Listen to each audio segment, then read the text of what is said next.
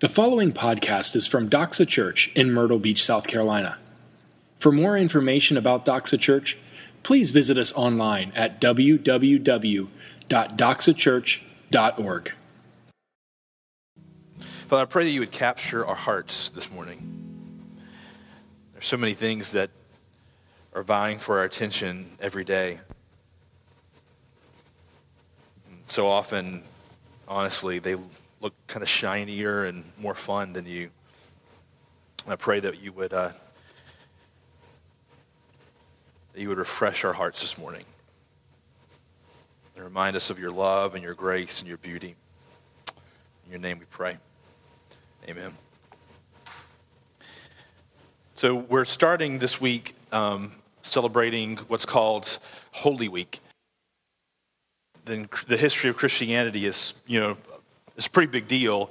Christianity is kind of different than a lot of other, well, every other religion in that, uh, you know, our, our big guy is Jesus and everybody has their own big guy. And uh, what we celebrate about Jesus, like the, the penultimate, the ultimate thing about his life that we celebrate is not, uh, just his life and his teachings. It's the ultimate thing is his death, which is kind of a bizarre, kind of weird thing to celebrate, isn't it? I mean, that, that we get so excited about talking about somebody's death and, and, and that it's kind of gruesome the way it happened. Anybody ever seen The Passion of the Christ or ever read the account? It's, it's kind of gruesome. It's kind of gritty. It's kind of dirty. It's kind of bloody. It's kind of gory. It's not very fun to, to think about or to look at. And why would we celebrate something like that?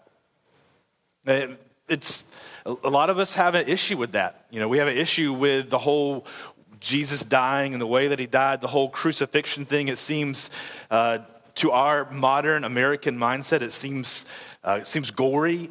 It seems uh, it seems a little bit over the top. It seems gruesome.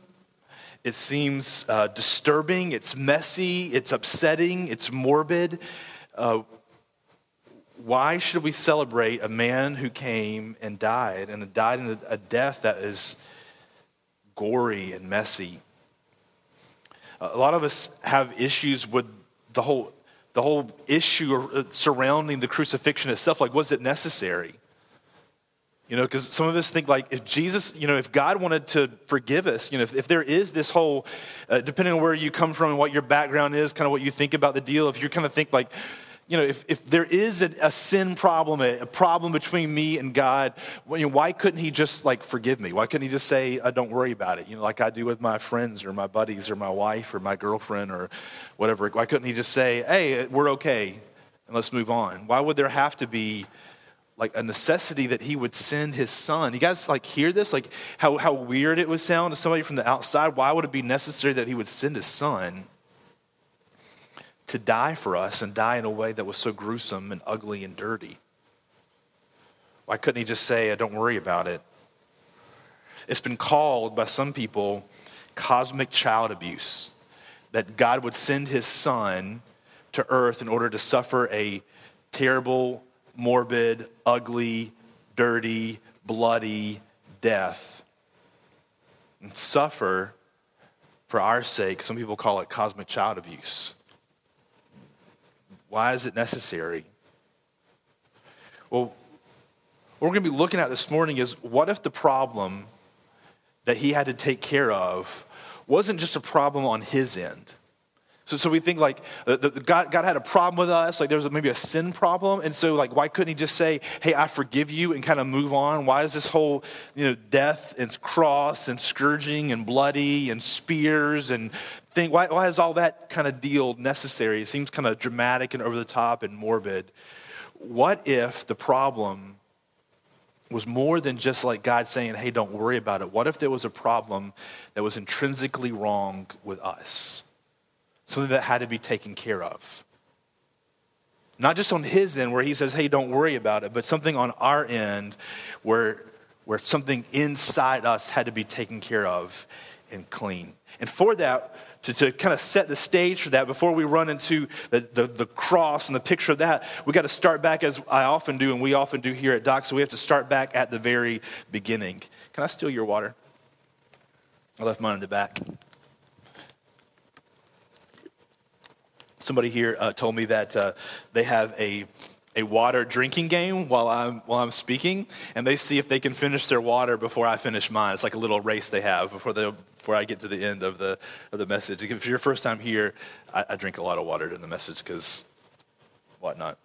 Um, so at the very beginning, the very, very beginning, God creates the world, right? Are you familiar with the story? Maybe you're not. God creates the world. Six days, sixth day, he creates man, sort of the ultimate, like, top of the line of earth, right? Like, he is the ultimate of creation. He creates man on earth and he puts man in charge. And then not only that, but he, he, it tells us in the very beginning in Genesis 2 how he, he created man and then he said, All right, uh, Adam, you're here in the garden. I built this nice, beautiful garden around you. It's lush, it's tropical. You know, there's pineapples growing off the tree. You just pick them and eat them. I don't know how Adam ate a pineapple because it's got all that prickly stuff on the outside. So I don't know what he did. Maybe he fashioned a tool. I don't know how he did that. Maybe he was just a man and just bit right into it. I don't know. But, you know, he's picking, he's picking apples and grapes and whatever doing. and he's got a job. He's over all of creation. He tells them, like, go and subdue the earth and name all the animals. And he, he says, oh, by the way, while you're naming all the animals,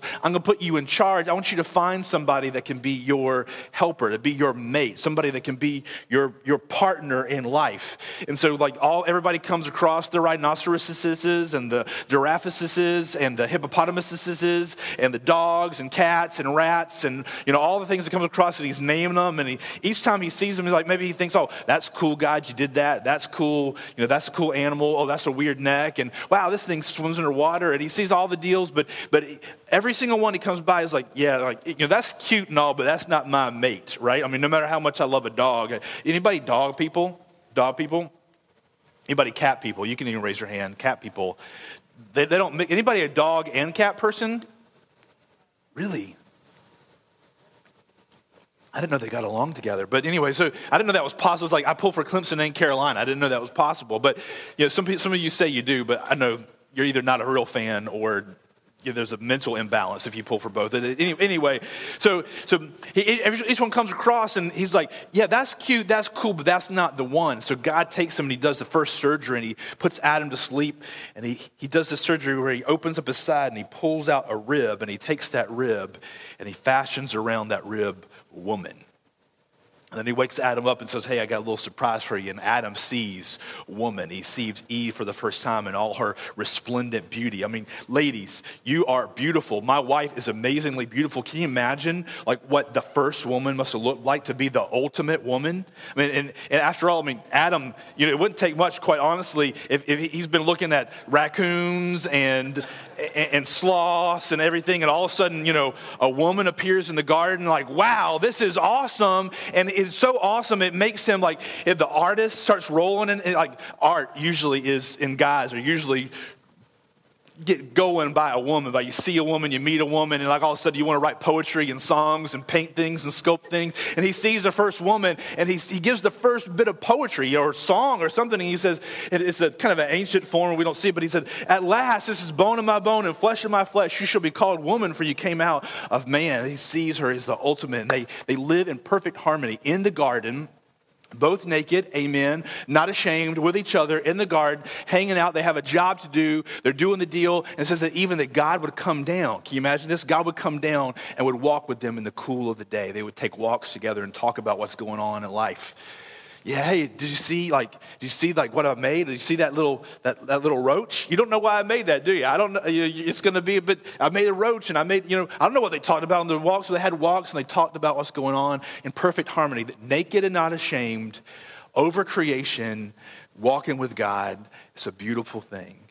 But then maybe you know the story like this, the serpent comes along in the beginning of chapter 3 of Genesis, and he says, Eve, because the, see, God had created the, the garden and he put a, a, a, tree in the middle. He said, You can eat of anything, but not of this tree. And so Eve one day is walking through, the serpent says, Hey, have you seen this tree? Like it's really good looking. Look at these, look at these Look at these fruit. They're really tasty. You should try some. They're juicy.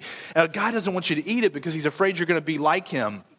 And he was like, Oh man, that would be really cool to be like him. He said not to eat it because I'm going to die. And he said, You're not going to surely die. And then she takes the fruit, eats it, says that Adam was right beside her because Adam was, you know, I don't know, sitting back in the La-Z-Boy, just wanted to watch TV, didn't want to be a part of what's going on in his wife's life. He's kind of being apathetic. And he, he's just sitting there. And so she hands him the fruit, and he takes the fruit and he eats it. All of a sudden, creation is never the same again. Adam and Eve had been dwelling in the garden together, naked and not ashamed, walking with God. And the next thing that we see is they look at each other and they realize that they're naked. What's the significance of that?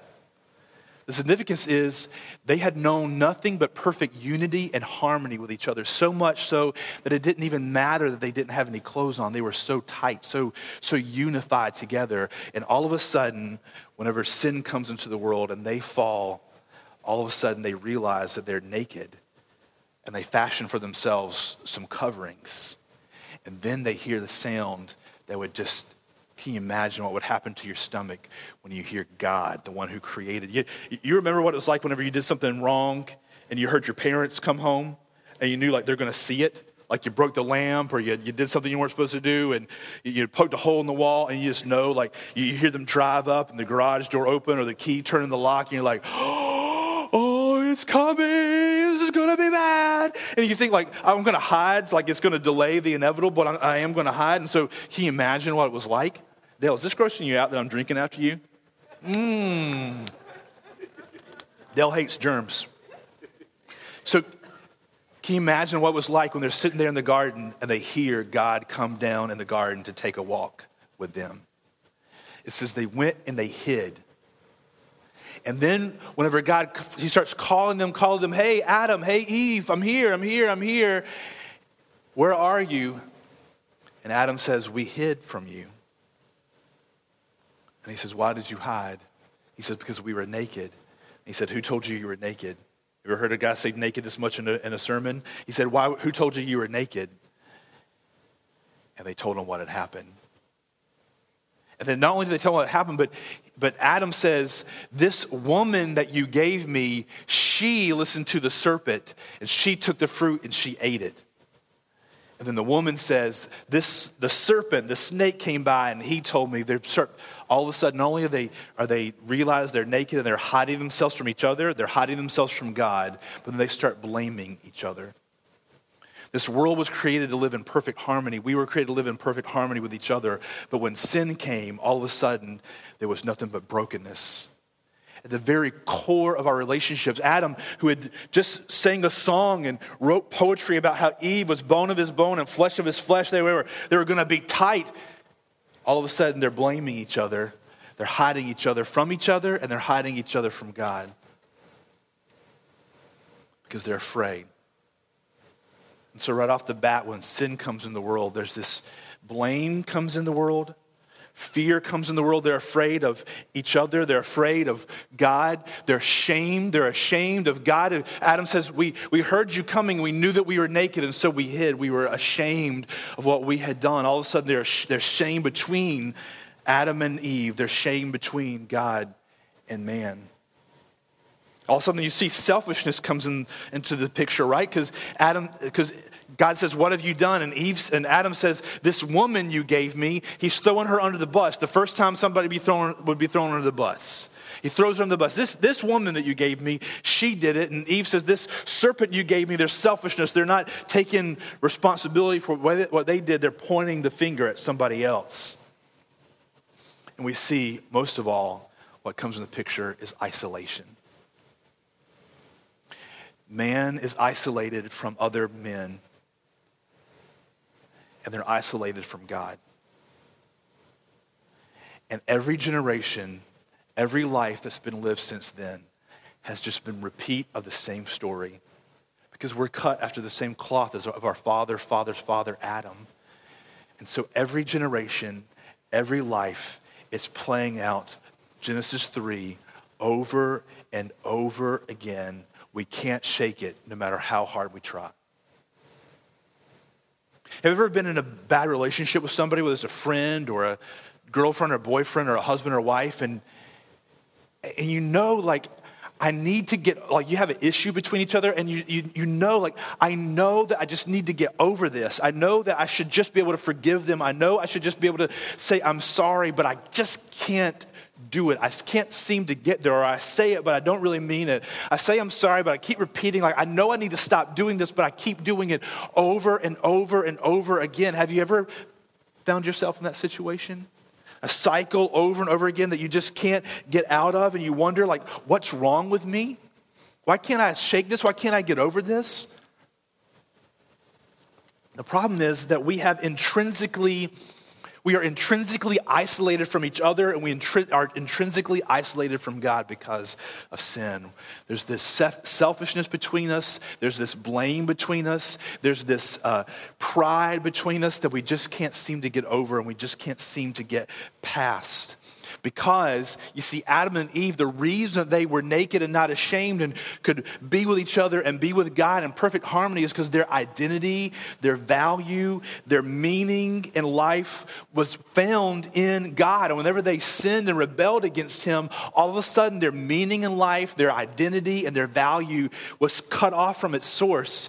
And they were just kind of flailing about, left in darkness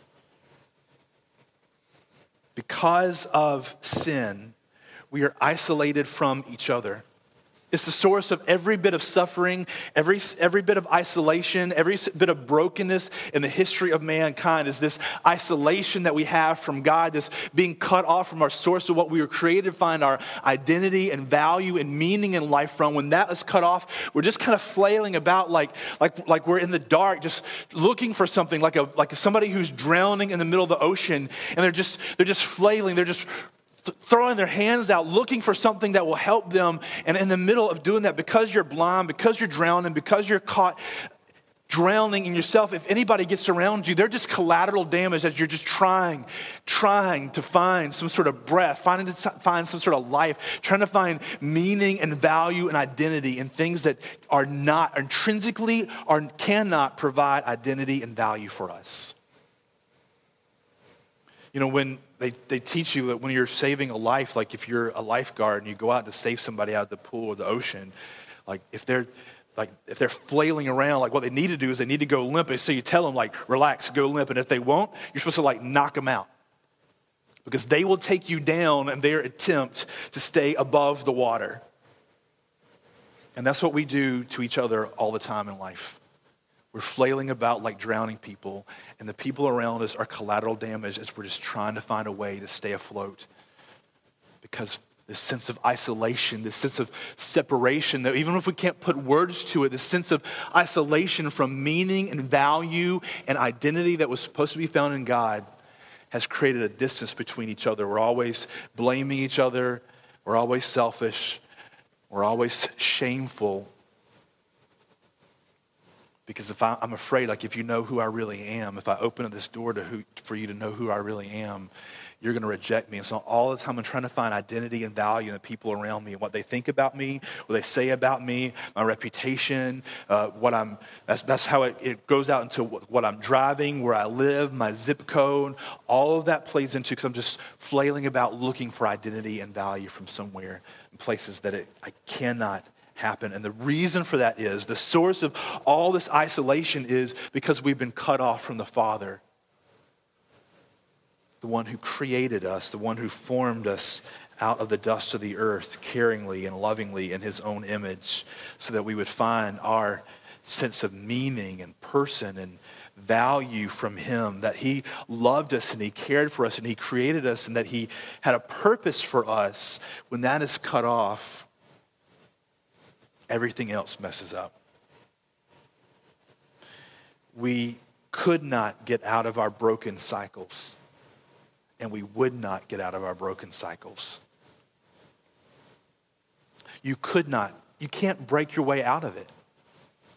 It's, it's, it, it's, it is programmed into your very DNA because you can't find identity and value in another person or in what you drive or where you live or your career or what you know or how good you are. Can't find it any of those places. You cannot break the cycle on your own, and even if you could, you wouldn't. Like, like that drowning person who has a lifeguard coming out to save them, and you know in your head, if, you, if you're able to freeze for a moment and talk to the drowning person and say, Hey, do you know, like this lifeguard is coming to save you, and they have the skills and ability to save you from certain death if you will let them save you? You would say, Yes, but in the moment, I just can't cede control to them. I'm afraid they won't do what they said they're supposed to do, and so I'm flailing and pushing. We could not get out, and we would not get out if we could.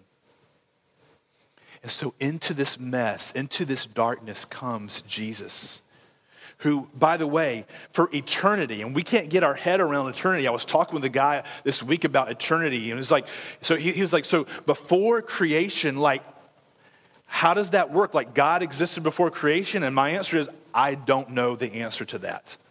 I, I don't know how God could exist for eternity before there was anything. I, my mind just goes, my little, you know, South Carolina mind just goes, tilt, I can't understand doesn't that compute and short circuits back to the beginning? And I think about it again and short circuits and goes back to the beginning again. I, I don't know how that works. But somehow, before there was even creation, before there were stars in the heavens and the earth was formed and there were fish running through the sea, before the first, before the first like bang of the Big Bang, before whatever happened, God existed, and for all eternity, God existed in perfect harmony and perfect unity inside of Himself. This is I can't understand it. I'm going to declare that this is true, that we can't get our head around it. Throughout all of eternity, inside God, it's called, it's called the Godhead, it's the Trinity God the Father, God the Son, and God the Holy Spirit.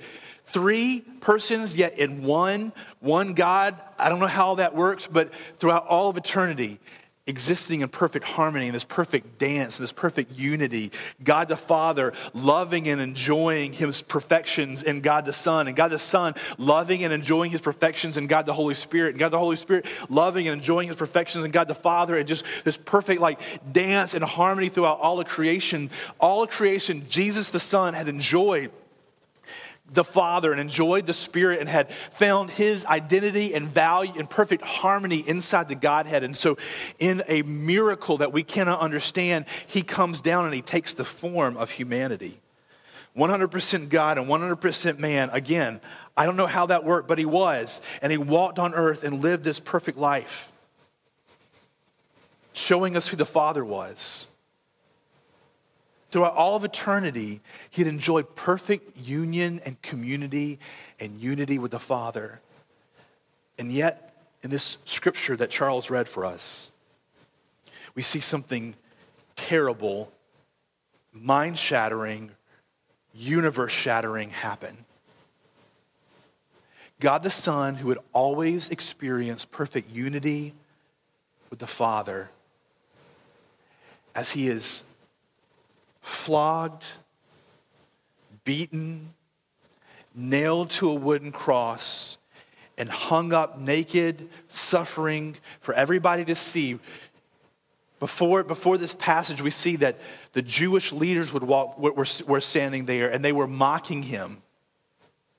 Uh, he saved others, but he can't save himself.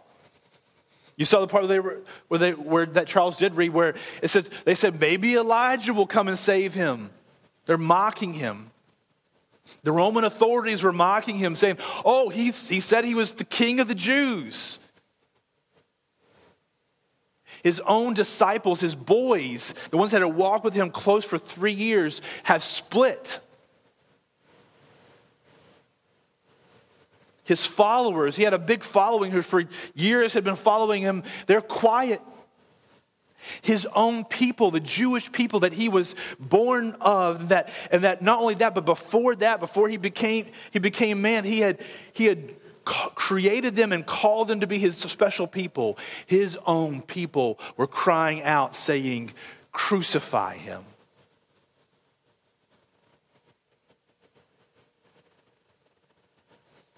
Jesus, who had known nothing but perfect unity and harmony with the Father all his life, now is isolated from his fellow man. Everybody else has left him.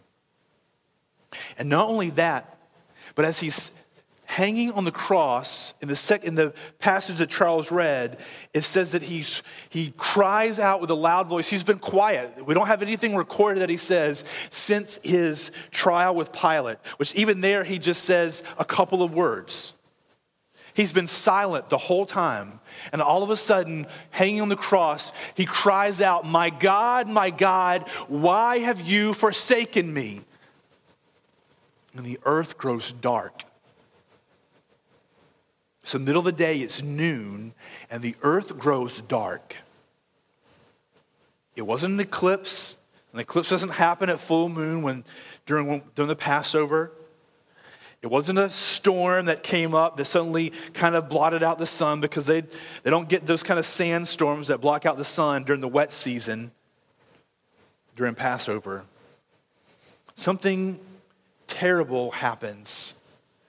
The earth goes dark because all of a sudden, Jesus, the Son of God, who had experienced nothing but unity with the Father all his life, for all of eternity, all of a sudden, he is isolated and cut off from the Father.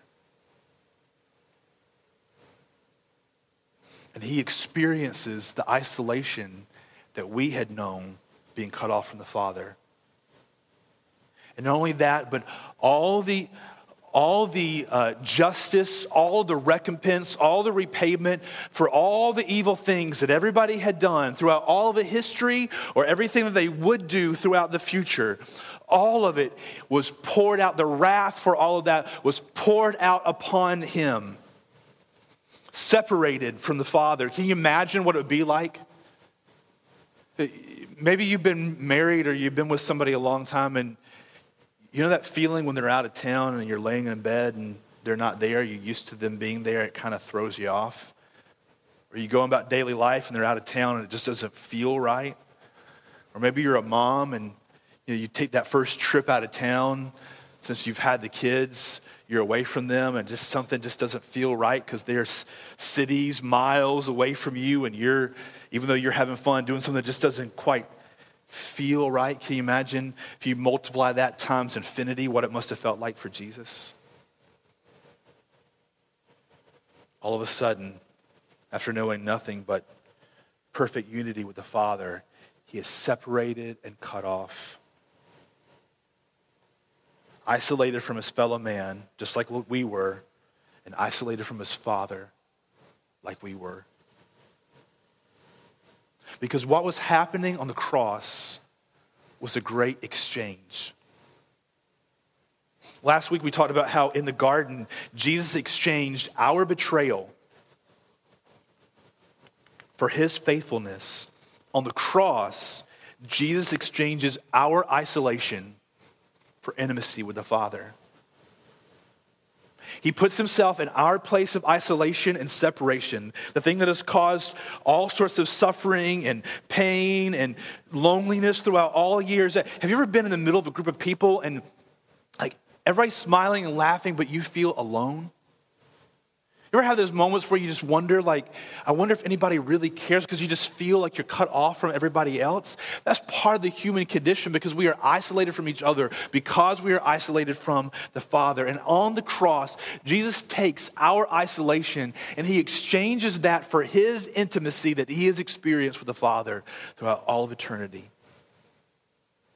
That was the promise throughout the Old Testament for years and years and years. I don't have this on the screen. You can turn there or you can just listen. But Jeremiah, verse, uh, chapter 31, verse 33.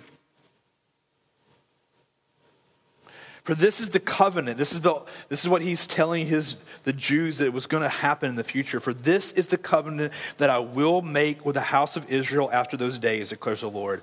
I will put my law within them, and I will write it on their hearts, and I will be their God, and they shall be my people.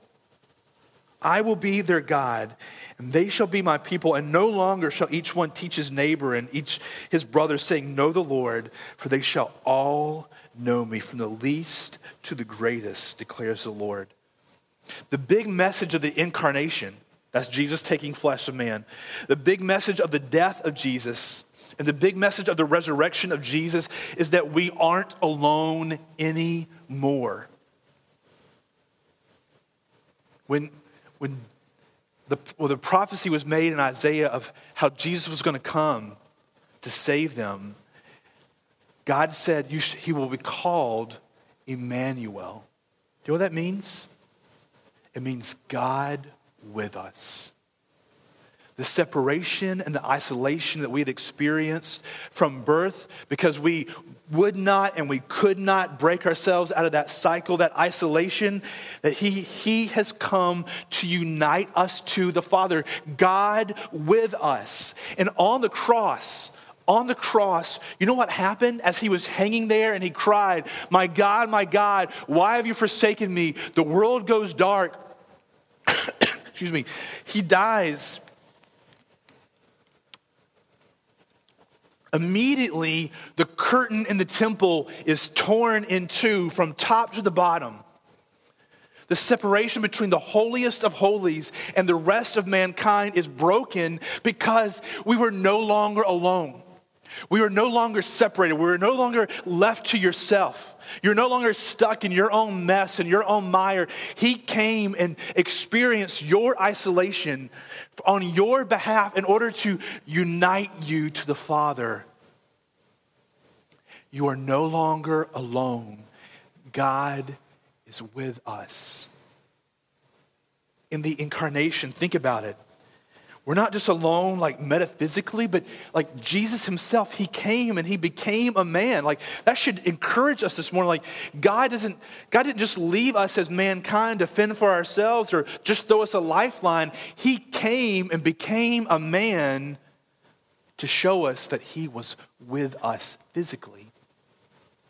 And then on the cross, he identified and took upon himself our punishment and our isolation and our separation from each other and from God upon himself. And then in the, the resurrection,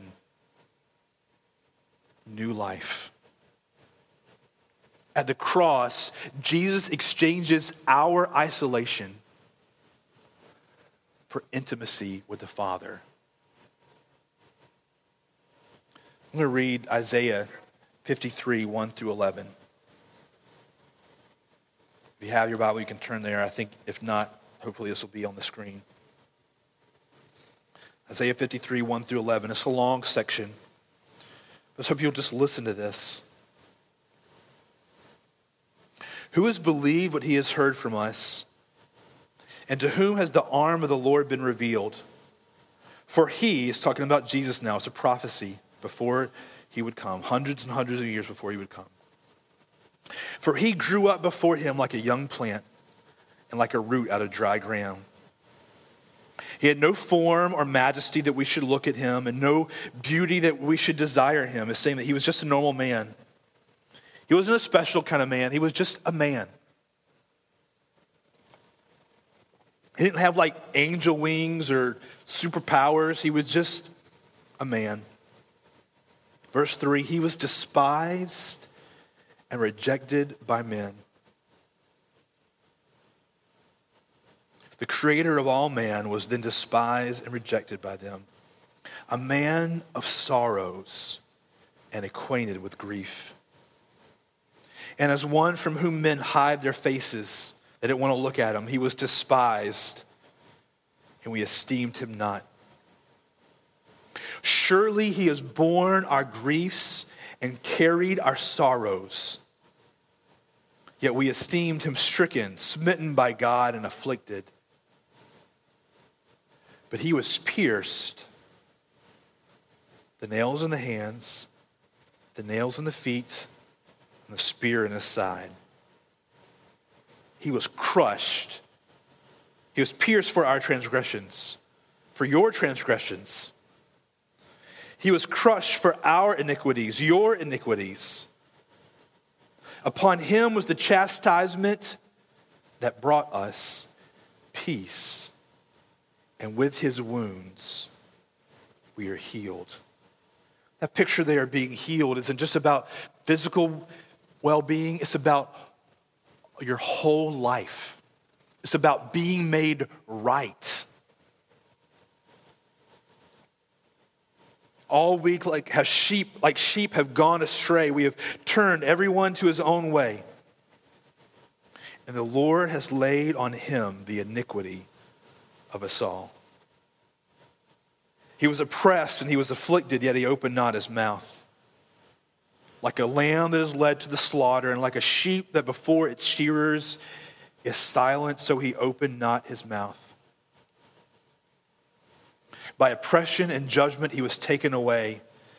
And as for his generation, that means the people who were alive with him at the time, who considered that he was cut off out of the land of the living, stricken for the transgression of my people, and they made his grave with the wicked and with a rich man in his death. Although he had done no violence, there was no deceit in his mouth. Yet it was the will of the Lord to crush him. He has put him to grief. When his soul makes an offering for guilt, he shall see his offspring. He shall prolong his days. The will of the Lord shall prosper in his hand. Listen to this. Out of the anguish of his soul, he shall see and be satisfied. By his knowledge shall the righteous one, my servant, make many to be accounted righteous, and he shall bear their iniquities. He shall bear their iniquities. By his wounds we were healed. It's disturbing to read the account of Jesus' death. It's disturbing to think about and to see it.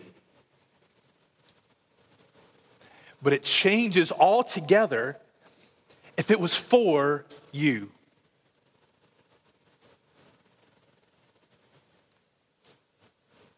It changes altogether if it's from someone who dove into your muck and your mire and they grabbed you and pulled you to safety.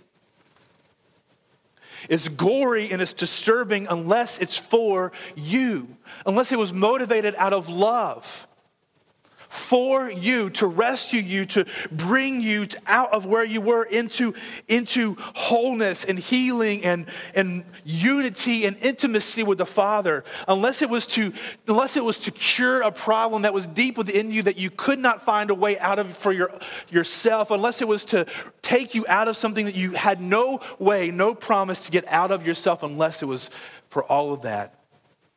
It's just gory and disturbing and bloody. But if it was for you, what was gruesome becomes beautiful.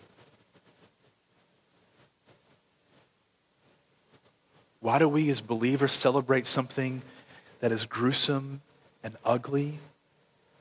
Because it was an act of heroic love for you and for me when we were stuck when we were the ones ourselves crying, Crucify him, when we were the ones that ran away, when we were the ones that denied him, when we were the ones that did not want anything to do with him, he came and he rescued you. With each lash of the whip, with each bang of the hammer, with each passing moment of pain and agony upon the cross, Why does it say, out of the anguish of his soul, he shall see and be satisfied? Because scripture tells us that for the joy that was set before him, he endured the cross, despising its shame. Why? So that you and I could be rescued and united to the Father. So our isolation could be destroyed and we would experience intimacy. Love so amazing, so divine, demands my soul, my life, my all.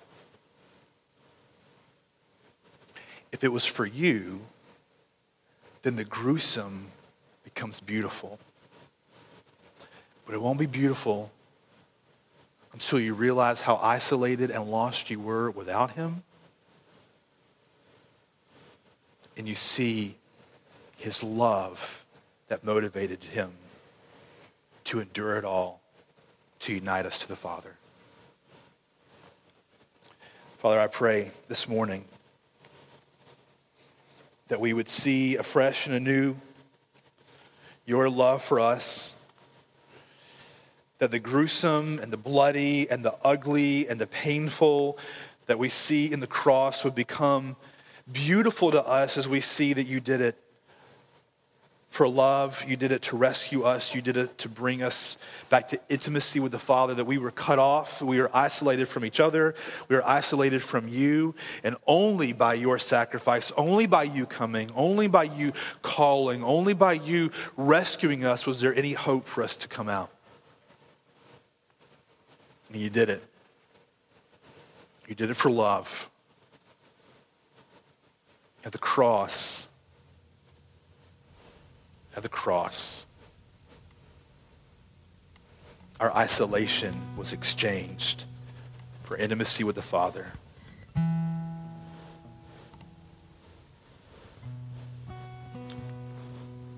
Pray you'd help make us be thankful for that this morning. In the name of Jesus, I pray.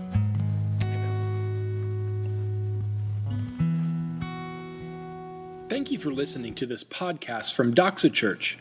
We are so glad that you took the time to join us today. At Doxa, we exist to make disciples who joyfully worship Jesus with their whole lives. We invite you to join us. Doxa Church meets at 10 a.m. every Sunday at River Oaks Elementary School. For more information about Doxa Church, please visit us online at www.doxachurch.org.